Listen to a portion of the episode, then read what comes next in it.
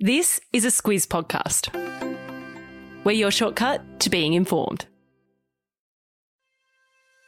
Good morning, I'm Simone Sisiaris. And I'm Claire Kimball. It's Monday, the 31st of May. In your Squiz today, talking about our vaccine rollout, Prime Minister Scott Morrison heads over the ditch, Sri Lanka's environmental disaster, and it's busy in space. This is your Squiz today.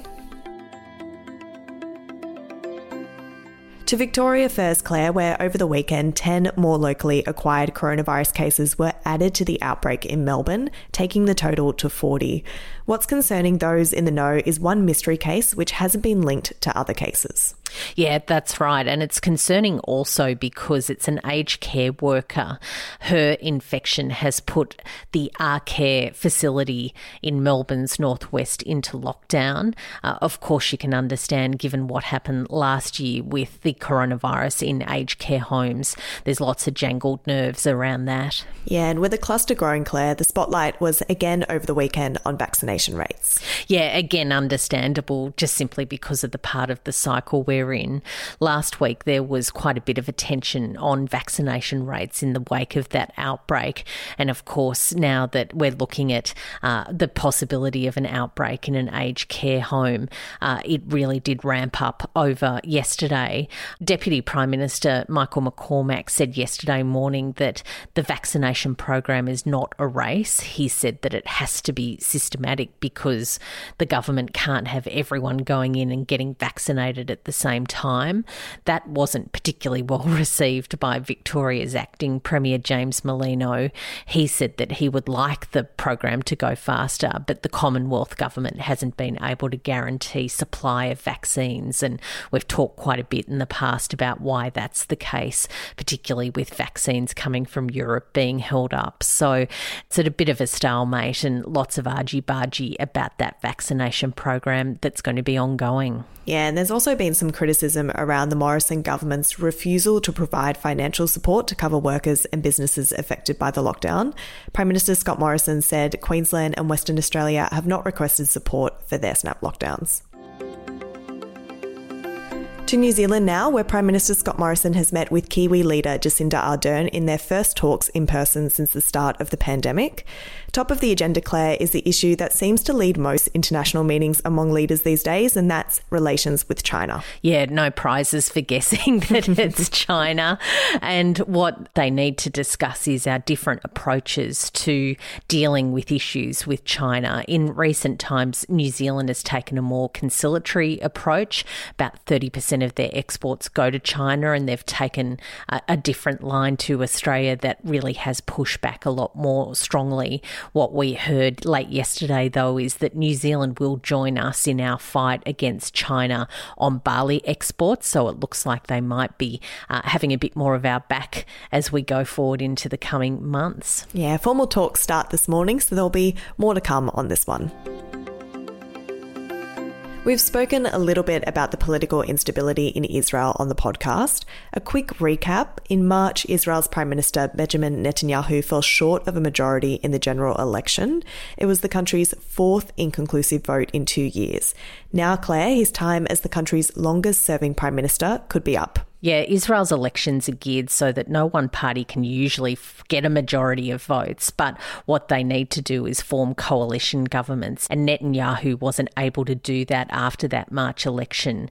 Uh, what the president there said was that it was up to the party that came second, Yesh Atid, to try and have a go at forming a government. They've got until Wednesday to do that. And what's happened overnight is that it looks like a national unity government could be formed that would see parties from the ultra right right through to the left, as well as a good part of the centre coming together to form government. That would kick Netanyahu out. Those parties are all joined in their desire to see him turfed out. So it'll be a frantic couple of days in Israel. Yeah, and in a bit of a last minute effort, over the weekend, Netanyahu made an offer to split the leadership three ways. It was rejected, but the Prime Minister yesterday said the offer was still on the table. A Singaporean container ship has been burning off the coast of Colombo in Sri Lanka for almost two weeks, but it's only just starting to draw attention, Claire, and that's because it's spilling plastic debris into the ocean. And really shocking scenes to see these microplastics. They're tiny little plastic pellets washing up on the beaches there. The local defence force has been called in. Apparently, thousands of personnel have been working to scoop up the tiny little pellets with diggers. Uh, one said that there's no end in sight, that they seem to just remove the plastic and then more waves bring it in overnight. It's thought to be one of the worst environmental disasters in that part of the world. Yeah, the fire was brought under control on Friday, and firefighters are now focusing on keeping the engine room cool to prevent an oil spill. Whenever an Aussie does well on the international stage, we like to acknowledge it, and the latest nod goes to Dr. Robert Floyd, who began his career as a biological scientist. Now, Claire, he has a big new job. He really does have a big new job. He's been elected Executive Secretary of the Comprehensive Nuclear Test Ban Treaty Organisation, which sounds big title. very, very, it sounds impressive. It's a United Nations body and it's charged with policing the world's nuclear ambitions. So, no small job. Uh, there's some nations who aren't signed up to that treaty that tend to cause uh, organisations like his problems. That's the US, China, North Korea, India, Pakistan, Iran, Israel, and Egypt. So, he's got a big job to do. Yeah, sounds like he's got his work cut out for him.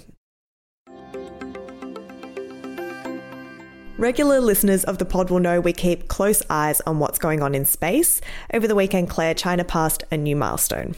Yeah, they did. They've successfully docked a cargo spacecraft with a, a module that they sent up a few months ago that will form the core of a space station.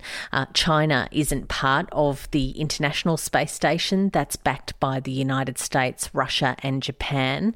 Uh, they need to send 11 more missions up there to dock with that module uh, to make it a fit out, and they intend on sending astronauts up there for a three month stay in the coming months. Yeah, things are getting pretty crowded up there. We've put out a squiz shortcut on what's happening in space of late, who the new players are in the game, and what the deal is with Mars. I popped a link to that in your episode notes. And speaking of milestones, Claire, today is the anniversary of Usain Bolt breaking the world record in the 100 metre sprint. He did that in 9.72 seconds in 2008, and he still holds the record. In 2009, he ran it at 9.58 seconds. Oh, there you go. He was pretty quick in his day, wasn't he? That's one way to put it. Olympic Games coming up, fingers crossed. You might see someone beat that. We'll wait and see. Uh, it's a public holiday in Canberra, it's Reconciliation Day there. So if you've got any colleagues that you're trying to contact who work in Canberra, they won't be answering their phones or their emails. At least they shouldn't be anyway. no public holiday for us, Claire. We'll be back tomorrow.